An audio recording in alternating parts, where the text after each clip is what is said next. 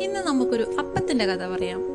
എന്റെ ഉമ്മയുണ്ടല്ലോ. എന്റെ ഉമ്മ എപ്പോഴും പറയും ഉമ്മ ചുടുന്ന അപ്പങ്ങളൊന്നും നന്നാവത്തില്ല എന്ന് ശരിയാ ഉമ്മ ചുടുന്ന അപ്പങ്ങളൊക്കെ നന്നാവാനുള്ള ചാൻസ് ഫിഫ്റ്റി ഫിഫ്റ്റി ആണ് കേട്ടോ.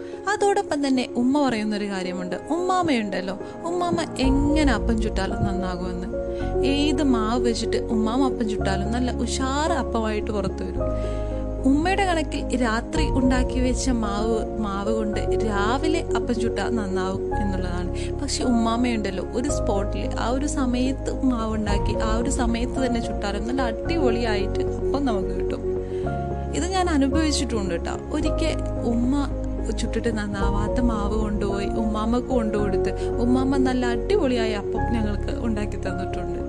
അങ്ങനെയാണ് ഇതിന്റെ അകത്തുള്ളൊരു ടിസ്റ്റ് ഞാൻ മനസ്സിലാക്കിയത്. എന്താണെന്നറിയോ? ഉമ്മ അപ്പൻ ചുടാൻ വരുന്ന സമയത്ത് തന്നെ ഉമ്മ ചിന്തിക്കുന്നത് നന്നാകുമോ ഇല്ലേ എന്നുള്ളതാണ്. അതോടൊപ്പം തന്നെ ഉമ്മ പറയുന്നൊരു കാര്യമുണ്ട്. എന്തെങ്കിലും ഒരു ആവശ്യത്തിന് ചുടുകയാണെന്നുണ്ടെങ്കിൽ നന്നാവത്തില്ല. വെറുതെ ചുടുകയാണെന്നുണ്ടെങ്കിൽ നല്ല ഉഷാറപ്പായിട്ട് കാണുകയും ചെയ്യും. പക്ഷെ ഉമ്മാമയുണ്ടല്ലോ ഉമ്മാമയുടെ മനസ്സിലൊരു ഉറച്ച വിശ്വാസമുണ്ട്. ഉമ്മാമ്മ ചുടുന്ന അപ്പങ്ങളെല്ലാം നല്ല ഉഷാറായിരിക്കും എന്നുള്ളത്. അതുകൊണ്ട് തന്നെയാണ് ഉമ്മാമ്മ ചുടുന്ന അപ്പങ്ങൾ നല്ല ഉഷാറായിട്ട് നന്നാവാൻ കാരണവും ഇതുപോലെ തന്നെയാണ് നമ്മുടെയൊക്കെ സ്വപ്നങ്ങളും. നമ്മുടെ സ്വപ്നങ്ങളിൽ നമുക്ക് വിശ്വാസമില്ലെങ്കിൽ പിന്നെ എങ്ങനെയാ നമ്മുടെ സ്വപ്നങ്ങളൊക്കെ നമ്മളിലേക്ക് വരുന്നത്? നിങ്ങൾ കേട്ടുകൊണ്ടിരിക്കുന്നത് യാറ ക്രിയേറ്റീവ് മോം ടോക്കിംഗ് എന്ന മലയാളം പോഡ്കാസ്റ്റിലെ ചില തിരിച്ചറിവുകൾ എന്ന എപ്പിസോഡ്സിനെയാണ്. അതെ ഇത് ഞാനാണ് നിങ്ങളുടെ സ്വന്തം യാസ്മിൻ.